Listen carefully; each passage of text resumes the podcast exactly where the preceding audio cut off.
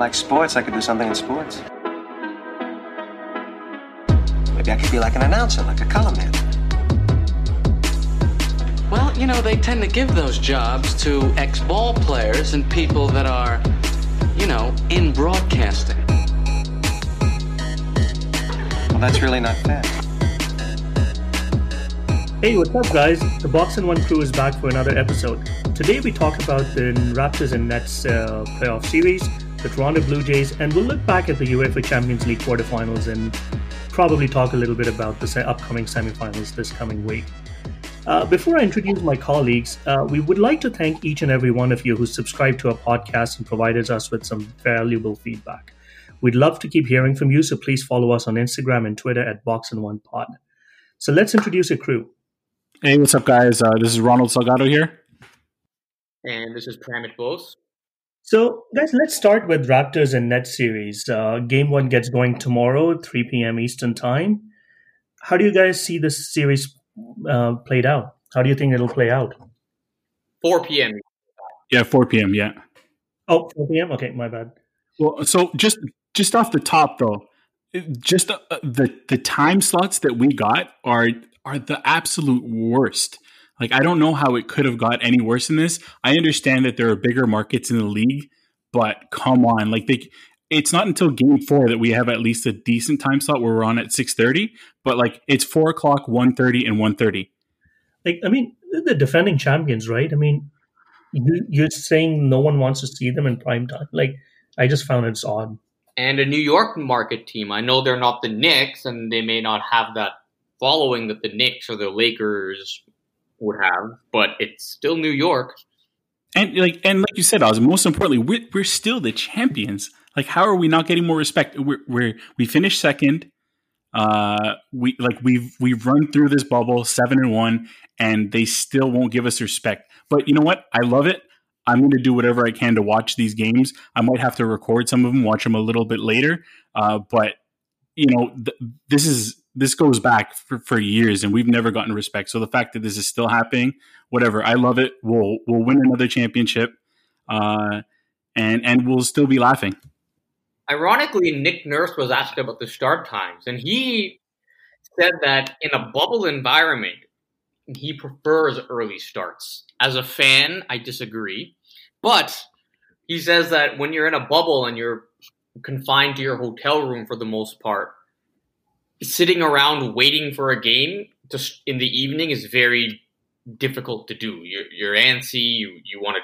There's a there's not a lot you can do to keep your mind occupied or anything like that. You don't have your family around. You're again you're stuck in that room for the most part or whatever areas they're allowed to visit.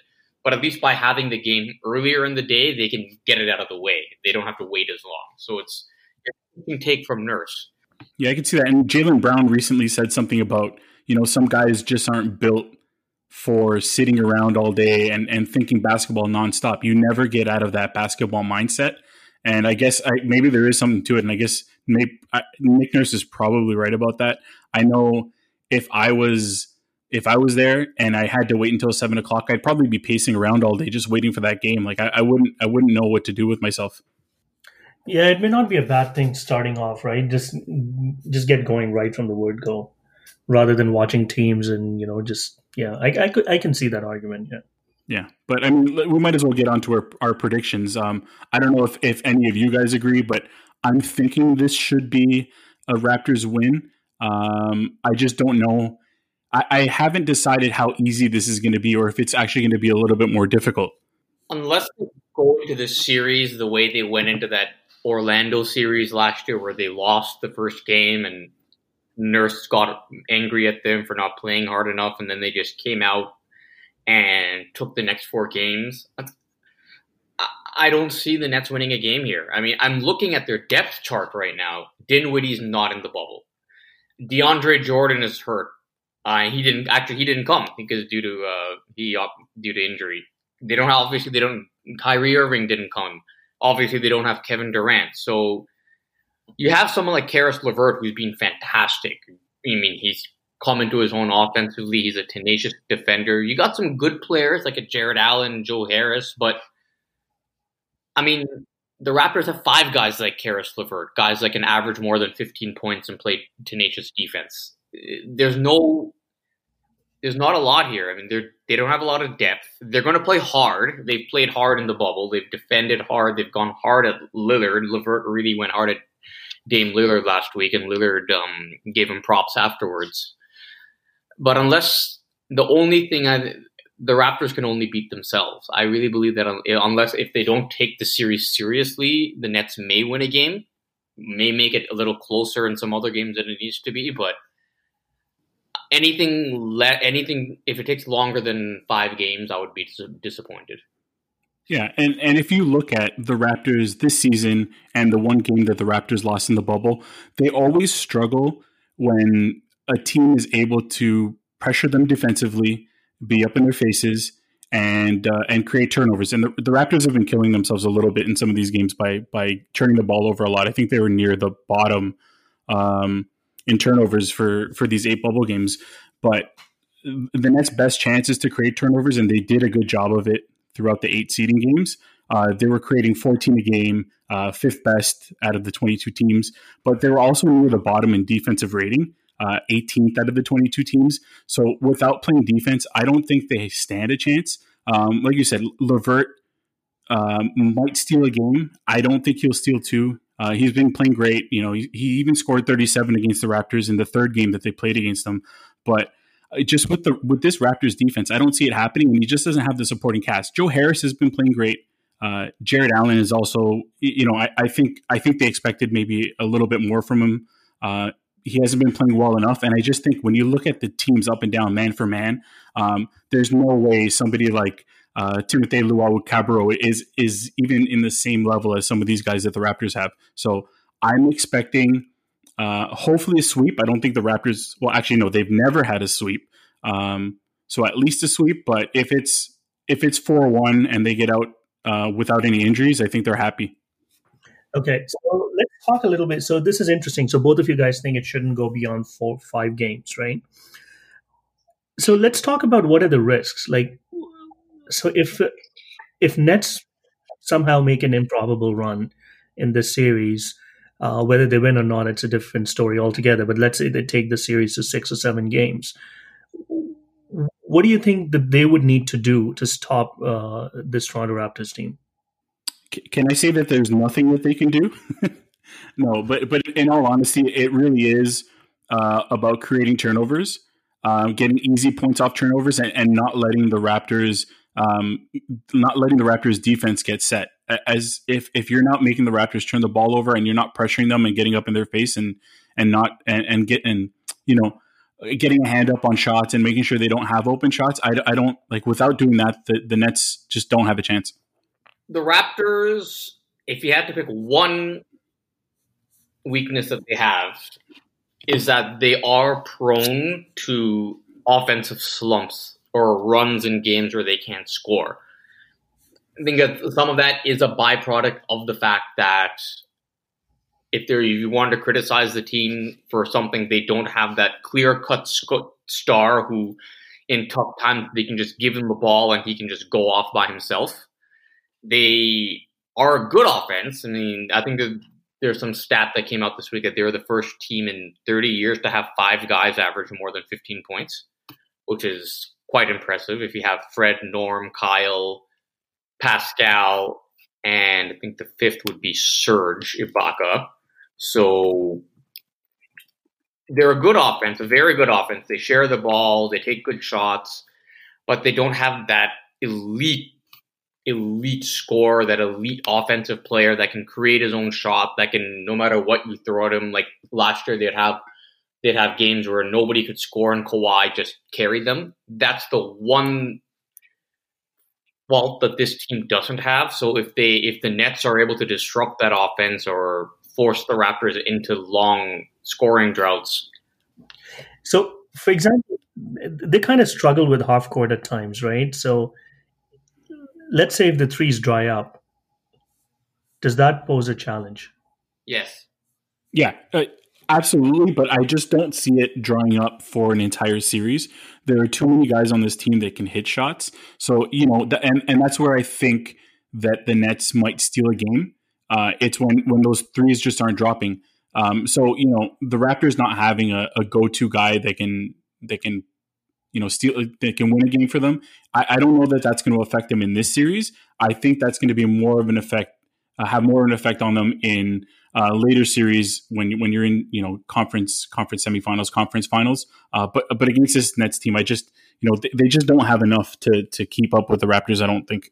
Yep, I uh, I would have to agree. A clear talent gap. The Nets aren't. I mean, they have a coach. They have an interim coach, so it's inter- like they don't even have their real like the long term head coach in place. So. Know from what I've heard, Jacque Vaughn has done a great job and they played very well in the bubble, so that has to be um, definitely be commended. But I always wonder when the how players react to that interim coach situation. I mean, their pride, they want to win, but are they really locked in or as focused, and will they buy in the way they would to the guy that's going to be there long term? Interesting question. Uh, Jacque Vaughn didn't have a very good relationship with his players when he coached Orlando.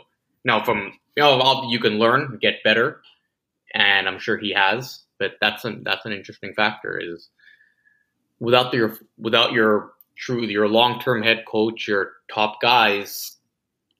What's the thinking? What's the mindset like? Is it just we're going to go in and do the best we can, play hard, or are they really going in saying, "Hey, we're going to win this, and we don't care what anybody says"? What's that attitude going to be? So, so, this is how I look at it. Okay, so yeah, you have an interim coach, but I mean, you're in the playoffs, right? I mean, for them, it's like uh, anything they do here is gravy. So they don't have anything to lose. No one's going to blame them if they get knocked out for nothing. I think that sometimes it could probably play out play out to teams' advantages that you know, you have nothing to lose. No one's going to say anything. Might as well go out there and see if you can create some, uh, you know, just set, set the cat amongst the pigeons a little bit. If if the Raptors pull a typical Raptors move and lose that first game, you, there's going to be a little bit of panic setting into the fan base, and the media is just going to be all over that. So you know that that first game if if LeVert comes in and just scores 40 points carries that team to a win you'll see a lot of people getting a little bit nervous because of that. You know you, you have that team who has nothing to lose. They just give LeVert you know 30 shots and and you know take us carry us to victory. Yeah I have a different take. Uh though you know we have nothing to lose so we're just going to go out there. But I truly wonder if if a player really believes they have a chance to win, I wonder if they'll have that extra level of focus and that and pay it that extra like that attention to detail that you pay when you're really really focused because you have the ch- opportunity to do something special. Like yeah, they can go out there, they play hard, they won't be under pressure, they'll be free, but will they be locked in and focused? That's my question because in their minds is is it worth that? We'll go out there and just go really hard and make life difficult, but is it sometimes human nature being what it is? Like, is it really worth putting in that extra effort now? Yes, they're professionals; they have to do it, but doing it is a different thing. And and there's one more factor um, that I've heard thrown out there. It's that um, these guys have been in the bubble away from the families for so long that you know a team that most people are writing off anyways. They might just say, guys let's just pack our bags and go home. Let's go home and see our families. Yep. But really, guys, I mean, then why even make the effort to make it to the playoffs? Like, you know, why, why even play the way they did in the bubble? Like, they were already in. They, I know, but I mean, they still played well.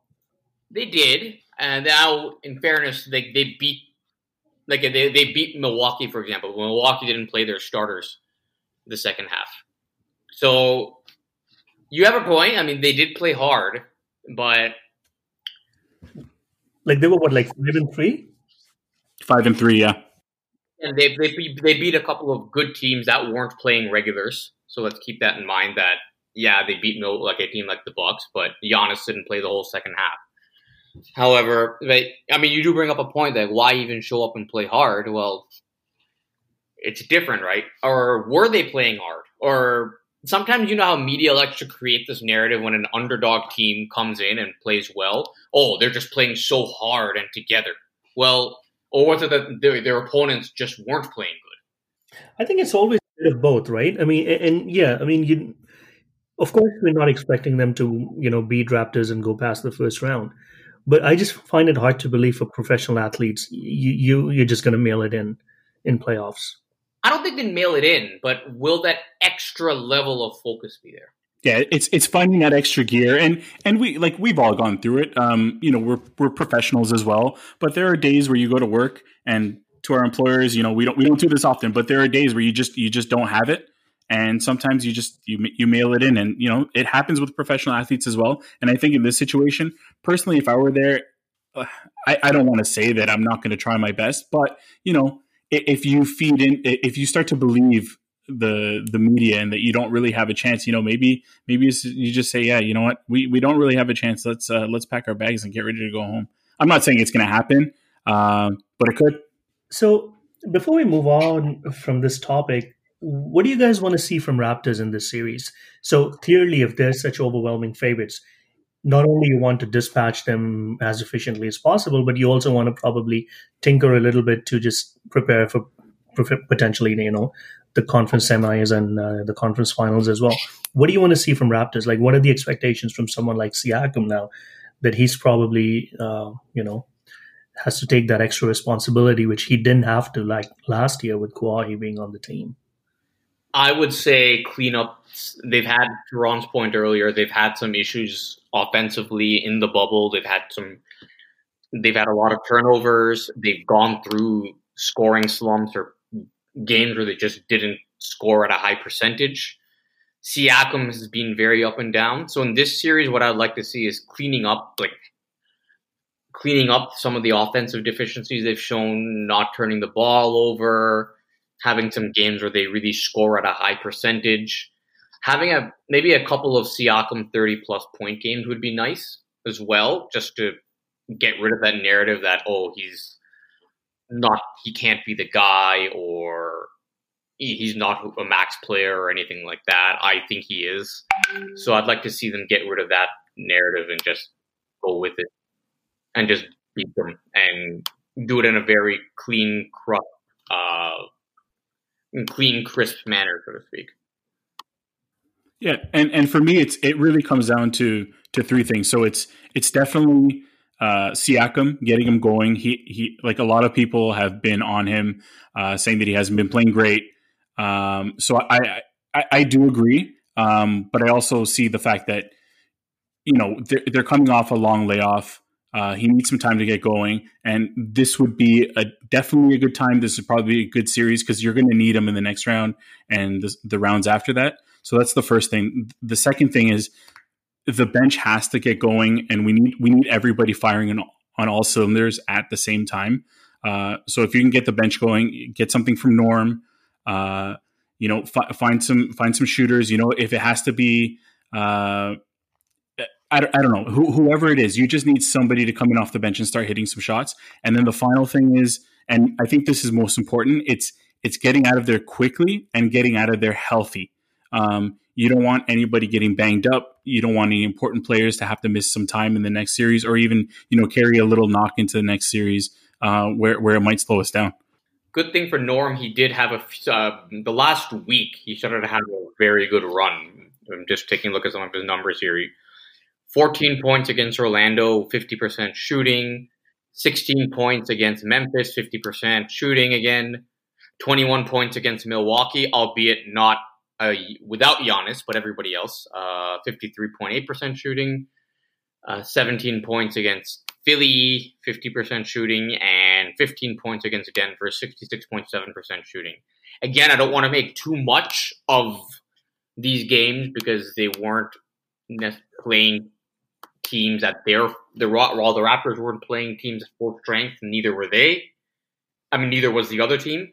But uh, the fact that he got a got a good rhythm going in those games is a good thing. Sometimes just having a getting into a rhythm, even if you're not fully being guarded the way you normally would, it just gets you that extra level of confidence going into a series.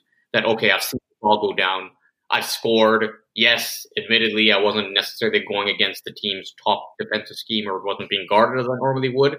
However, I got some open shots and they went in. Whereas a week ago, I had a lot of open shots and they weren't going in. Yeah, and, and for me, just just to kind of finish it off and and recap and uh, you know put a nice bow on everything. It's it's that it's that Boston game that really stands out in my mind, uh, where we couldn't hit shots. Boston was able to get up on us defensively, uh, bother us a little bit, um, and, and I just I just want to make sure that we can iron everything out in this series to prepare for you know the eventual game against Boston, uh, who I think we're going to end up playing. Um, because th- that game really stands out, and I know they really pounded us. Um, and uh, you know, th- there are things that we need to clean up now uh, before we can be able to beat them. So, lastly, what are your predictions?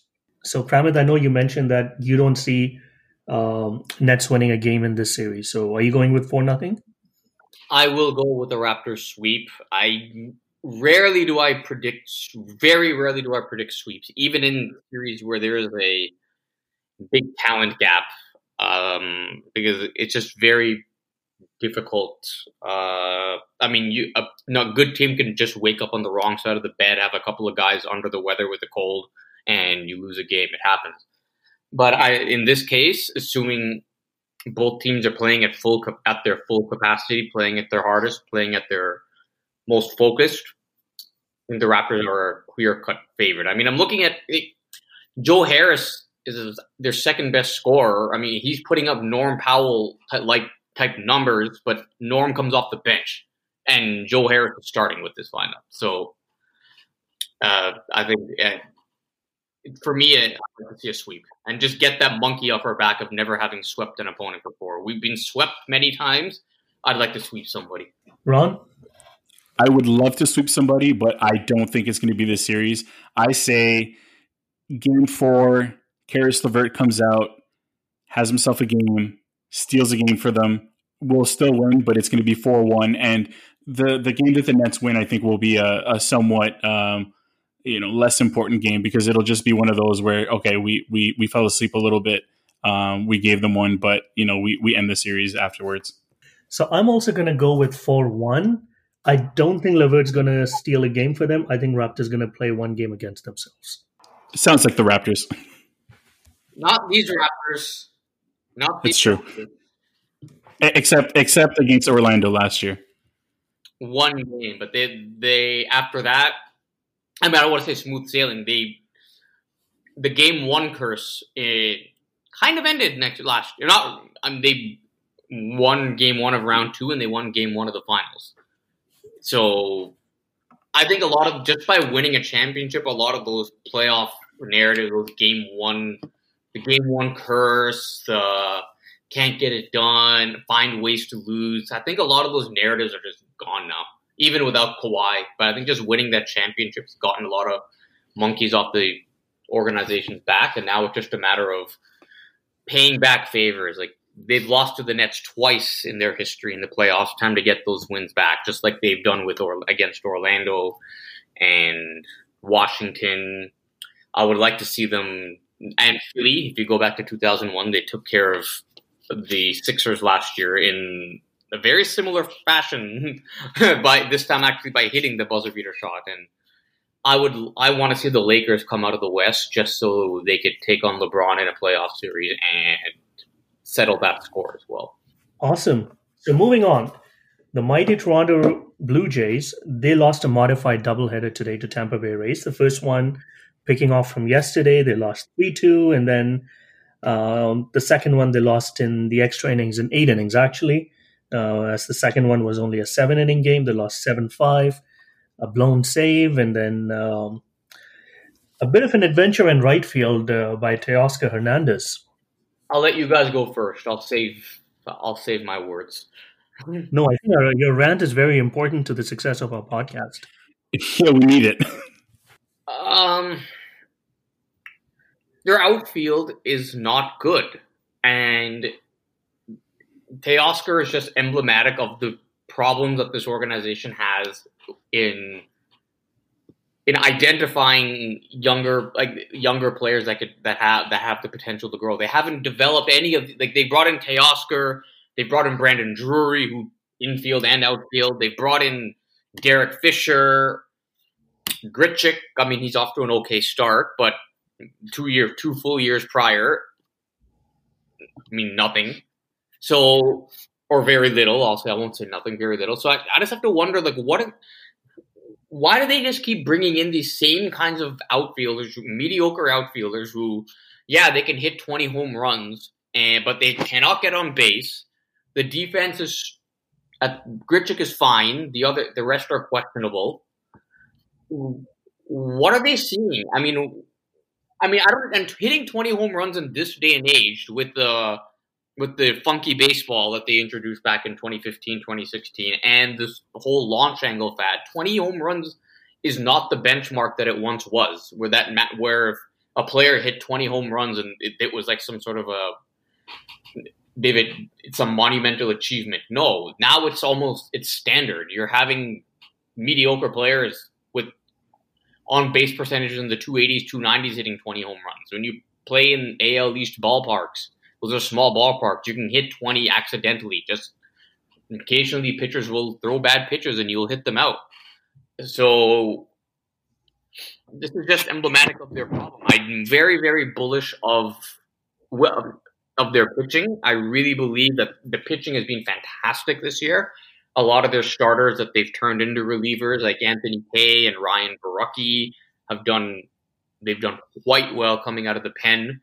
Jordan Romano has been a revolution. They've developed that slider over the offseason, and he was a quadruple A guy, a 26, 27 year old rookie last year, or 26 year old rookie last year, quad A guy. Now he's turning into a dominant reliever, and it's you can see that the Cleveland guys, the Cleveland in recent years has turned into a factory of turning non superstar prospect pitchers into really good pitchers. Clevinger and Bieber and Kluber and Carrasco was a late bloomer. They've and they they haven't just become good like serviceable pitchers. They've become dominant top line all star level pitchers, and I really am bullish on the Jays pitching pitching moving forward.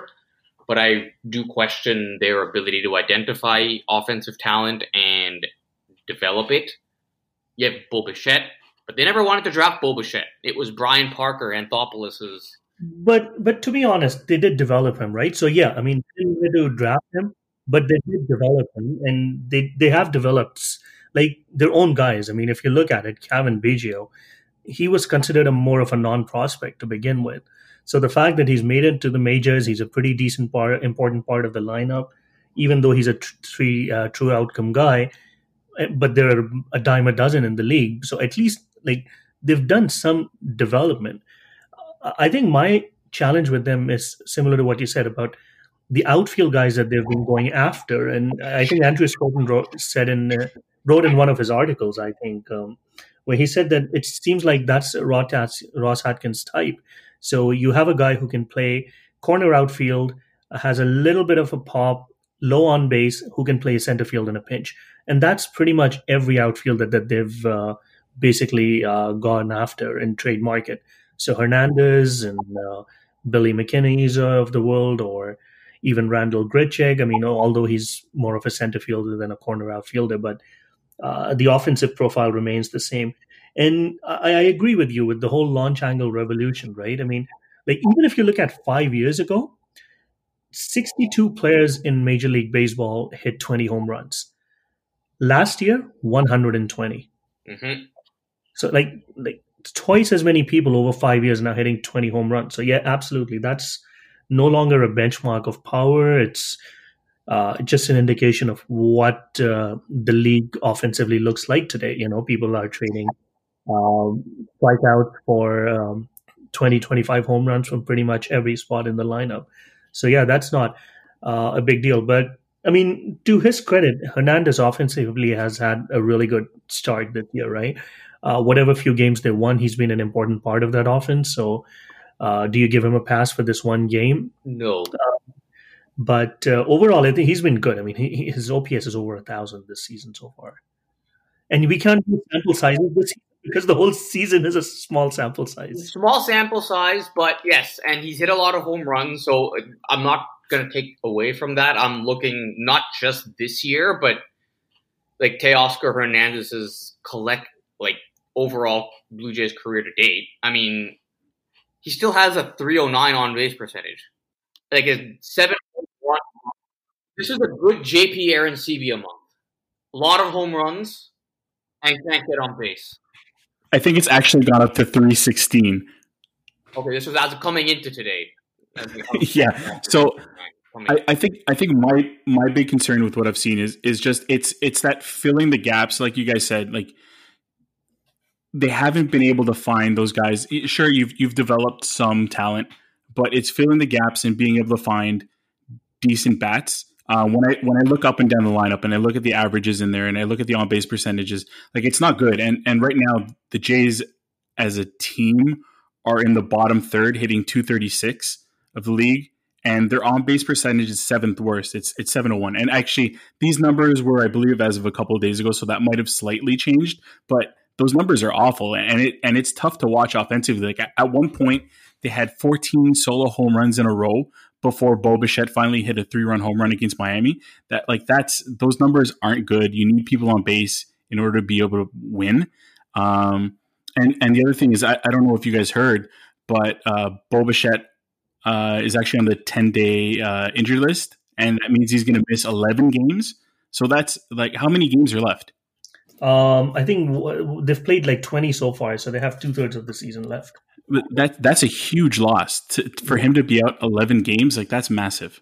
So yeah, I mean, offense has been a concern, um, but I still feel like the team has lost a lot of winnable games this season. It's either sometimes the bullpen, uh, a couple of times it's um, the offense that didn't click. I mean, they're like in the bottom five in uh, you know uh, WAR.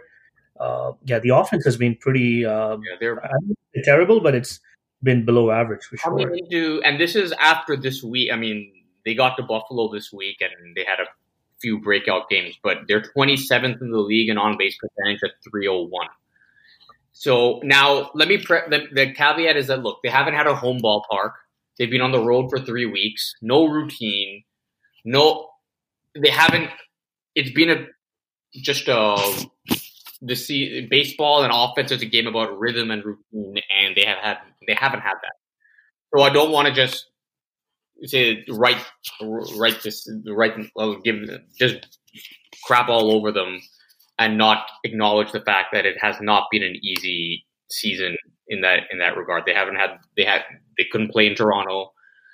They were stuck in a hotel in Washington for a few days after uh, the Phil after the Phillies players tested positive with COVID. So they've had some challenges, but I mean, a lot of these issues stem from prior years, and even Biggio, yeah, great.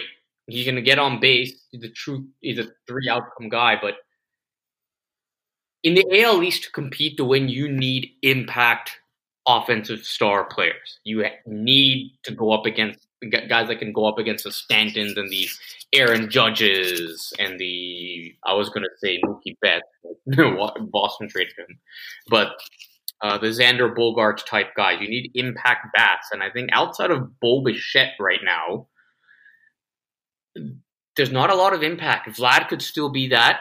I still believe he can, although the slow start has been concerning. But they need. Yeah, but he's still 21 years old. I mean, let, let's yeah. always you know remember, never forget that. Like, he's still very very young. Also, in, in his, I'm just looking at it. In his last 11 games, uh, he's hitting 296. Mm-hmm. Uh, he's got a couple home runs, uh, only three RBIs, but that, I mean that that's that's kind of out of his control. Uh, I, I don't know what he's hitting with guys in scoring position, but uh, I don't know how many players we've actually had in scoring position lately. Uh, but so he's he's improved, um, and I think when we first discussed this topic, my my my thought was, um, you know, we were going to be talking about how how much he's been struggling and if there's there's any concern. I think I'm I'm, I'm getting a little bit um, more positive about where he's going to end up, but uh, I know Pramit, you're you're not hundred percent sold on it.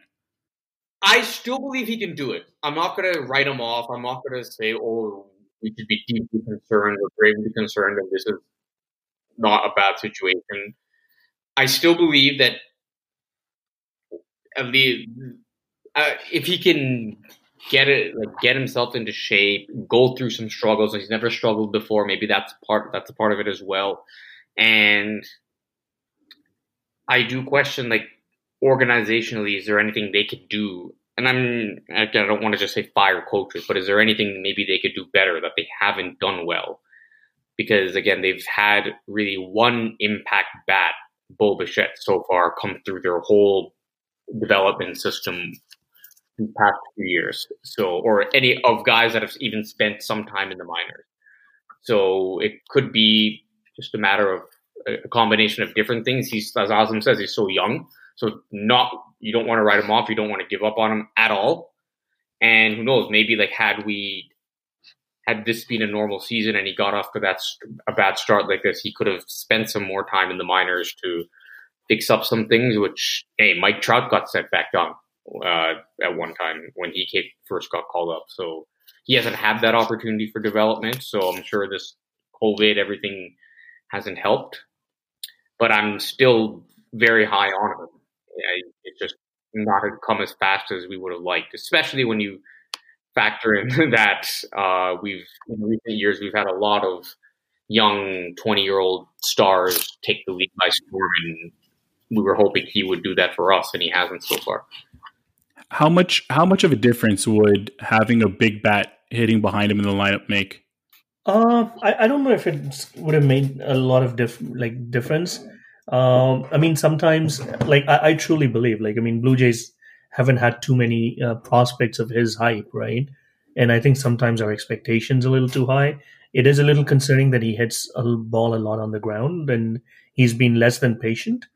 But uh, like you said, I mean, he's coming around a little bit, so you know, you never know. Maybe he, he might, uh, you know, he might really be coming around. Yeah, in terms of lineup protection, um, you should read Keith Law's book, Smart Baseball, that debunks the whole notion of protection and having a big bat behind a hitter. It doesn't really do that much. Do a whole lot, right? Yeah. It's been proven that it's very like there there isn't a change. If pitchers aren't really gonna pitch a guy differently based on who's hitting behind him. You get the guy, you pitch somebody to get them out, then you're, then the guy, the better hitter behind him will come up with a guy not on base, which will reduce the amount of damage that hitter can possibly do. So I've ne- it it doesn't make sense to well, we're not going to give him a, we are going to give him throw more pitches in the strike zone and give him better pitches to hit so the guy behind us won't have him on base well, if you give him better pitches to hit, he will either he will higher probability that he will get on base or hit a home run. So yeah, technically he won't be on base, but he would have scored a run for you. So yeah, that that's been debunked, I think, in most circles in baseball. Yeah, and one and one thing to keep in mind. So last year we we know he got tired towards the end with his fitness and everything, and he kind of tailed off a little bit. But if you really like one of the metrics is weighted runs created plus, right? And you the rate stat, the 100 is league average, and if you're 110, then you're 10% better than the league average. If you look at top 25 seasons, uh, rookie seasons, right? I mean, uh, I, I, I think I wrote this article sometime uh, last year after uh, once the season ended. He's still ranked pretty high up there. Like for uh, you know, if you look at um, uh, the list of top 25 players um, and just looking at age 20 rookie season, like, you know, Mike Trout put up monster numbers. Uh, 10 of those 25 are in uh, the Hall of Fame. And uh, I think Vlad ranked somewhere around the 20th mark, even in that, like, even by, even with a very disappointing season. So you say, you can see that for players that young, it's not very easy, right? It, it it's not an easy game. It like it takes a lot of skill and you know a lot of adjustments. Um, so i mean that's why uh, we, we sometimes need to have a bit of perspective as well. Like he's a very very young guy.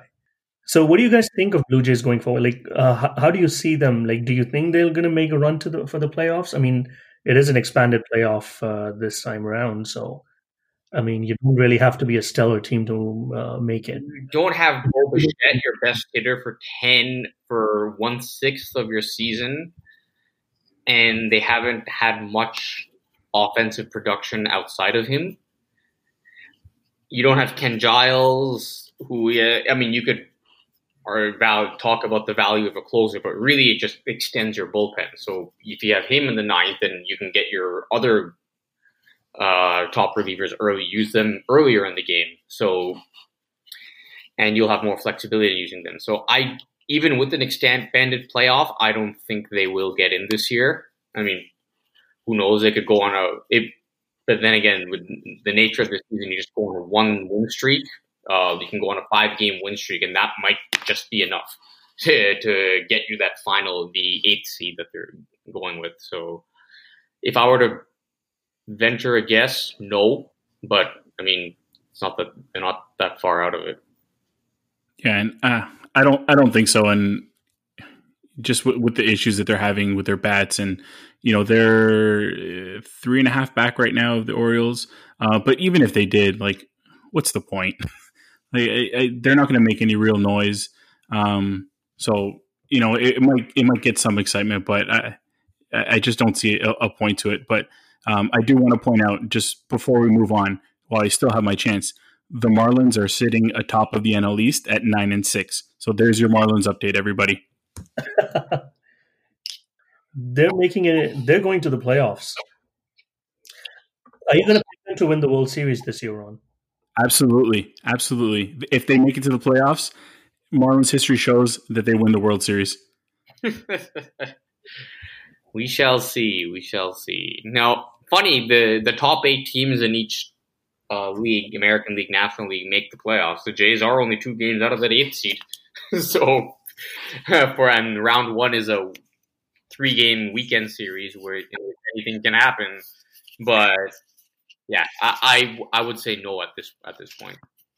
Yeah, and it's it's too bad because this is probably the worst season to tank. Because one, you only have sixty games, so any team can make some noise. And secondly, you you're not going to know a whole lot about prospects probably because not many people like there's not a whole lot of baseball going on. So you might as well just have a low draft pick and just make some noise this season rather than you know tanking to get another high pick next year. Yeah, on the on the flip side, it's better if you can't have fans anyways. It might be the best time to tank. Exactly. On being hit at the gates. All right, so I think uh, let's move on to our last topic of the day, uh, the Champions League. Some incredible results over the weekend, uh, Ron. Uh, let's start with your favorite. What happened with Barcelona? That was a massacre. Okay, so everyone, full disclosure, uh, we were supposed to record this. It's it's Sunday today, so we were actually supposed to record this, I believe, on Wednesday. And I was going to come on here and say that Barcelona was my pick to win the Champions League uh, an eight to two score later against Bayern, and I'm really happy that I didn't come on and make that choice. But just so everybody knows, that's where I was leaning. But they just uh, they have a, a, whole list of problems. Um, the the back line didn't play great, um, and uh, that the goal that was set up by Alphonso Davies was just it was it was beautiful uh, as much as it hurt that it happened, but that like that just sealed the game for them. Uh, but Barcelona's got so many other issues that uh, I, I, it, it hurts. It hurts to see it. I mean, I mean, I mean, I always thought that Bayern was probably the best uh, remaining team in the competition, although my heart was with Barcelona. Uh, however, I, I was shocked. Like I was not expecting that score line, right? I mean, uh, when was the last time Barcelona gave up five goals? And uh, I mean, this we know is not the same Barcelona that you know we know and uh, love, and um, but still, like that defense was just atrocious or just non-existent. Like, uh, and then to top it off, Coutinho scoring the final two goals, it just just kept getting bad from bad to worse for them. Yeah, it made it even worse. And, you know, Bayern has done this all season. Uh, they've done it in the Bundesliga. They've done it in the Champions League. The I think the funniest part about this all is the the comments that Arturo Vidal made going into this game, saying that Bayern isn't playing against any uh, any Bundesliga competition. They're playing against uh, the greatest club, Barcelona. How he must feel after making that comment and seeing this happen, I, I can't even imagine. But like my my cousin sent a clip of that. He's he's an Espanyol supporter, so not not really uh not really too keen on Barcelona. But he sent that in, in a group that we have, and just like it, it, it's just ridiculous to say that going in. You know, you talk about uh uh about giving somebody a reason to to really rub it in. That's one of those things, and just it it, it just sounds so stupid after the fact when you're looking at that eight two score line.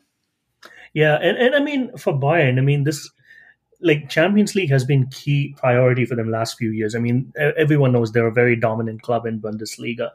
Uh, so I mean, it's fantastic to see them uh, doing well again, and they pretty much could be more like have more Champions League titles than Barcelona over the past ten years if they end up winning. Right? I mean, Barcelona has had what one maybe in the last ten years, and uh, yeah, right? I'm, I'm, trying to remember, yeah, I'm trying to remember the timeline, but it's, it's something like that. But you know, they they've they've made it they've made it deep into the tournament, um, and they've always managed to fizzle out the past three years, especially. Um, yeah, so it, it, hasn't been a good run. Um, I'm sure Messi's getting really frustrated. There are a bunch, bunch of issues with the board. Um, there's just issues all around in that club. Yeah, and, and that's why I thought it was a shame that Ballon d'Or got canceled this year because this could have been Lewandowski's year. I mean, he's been fantastic, right? It was, yeah. Like, so this like it's been so good this year. I mean, he's always fun to watch, and one of the good things about watching Bayern now is our Canadian boy is going to be playing at you know that stage, and yeah, you're right. That run and that uh, setup for the goal was just amazing. That was so much fun to watch, right? And you know this kid will play in uh, for like in the Canadian colors someday. So that is very very exciting. Well, he already has, and, and actually, since know, since we're on the topic, he is like like before playing for Bayern, right? I mean, he's he's played already, but now everyone knows Alphonso Davies, right? Like like yeah, and and add to the fact that uh, Jonathan David, who was playing for Ghent in Belgium, um, mm-hmm. also just signed to Ligue 1 Lille for uh, it was a thirty million dollar uh, thir- sorry thirty million euro uh, fee that they paid for him. So you have two guys playing at you know Lille isn't necessarily the same level as Bayern, but you have two guys who are playing in pretty high profile leagues, both Canadian, uh, both in and around twenty years old. Uh, it's a really exciting time for for Canadian soccer. Yeah, and Lille was like what they came in fourth this year, so I mean they're not like uh, I mean, you're not talking about uh, League Two or Bundesliga Two. It's still talking about top flight soccer, right? So yeah, exactly. And and he's I I, I feel that that league is just tailor made for him, and he's just going to set it on fire. Like he already had uh, a goal in his first appearance. Um, so if people are just if you haven't seen him play, um, pull him up on YouTube, watch some highlights. He's just he's exciting. So, in other news, uh, another failed attempt for Manchester City. Um, uh, again, goes to show. I mean, uh, there's been this knock against Pep that he hasn't really won Champions League um, uh, since he moved on from Barcelona. So, you know, without him, any without Lionel Messi in the lineup, he hasn't really been successful in Euro. Uh, I don't know how fair that is. He's led some fantastic teams, Bayern being one of them, and then Manchester City uh, nowadays. Uh, but I thought that was a bit of an interesting um, result as well. I, I thought Man City would go through, but then Lyon has been like they've been giant killers, right? I mean, they beat Man City, and then before that they knocked out Juventus. So, and they're up against Bayern, so they may have some different ideas. Like I think it's Bayern's to lose, but uh, should be an interesting game. Yeah, I, I like. I, I, have to agree. It, it's definitely Bayern's to lose with the way they've been looking. Uh, I'll be interested to see that game to see what happens. I, am You're right. Lyon has been like uh, giant killers up until this point, but I just Bayern has just been so far and above everybody else that I it like they're gonna they'll be in the final and they're winning that final. It's just by how much. Yep, and this could be an all French or an all German final, so should be a lot of fun. Yeah, definitely. All right. So I think that brings us to the end of our episode. Uh, we hope you enjoyed it. Any last word, guys? Wear your masks and go Raptors. That sounds like a good place to end it. Thank you very much for listening and have yourself a great evening.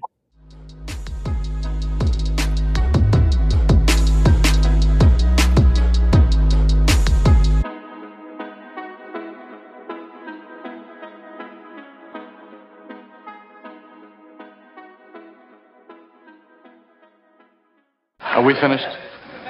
Done.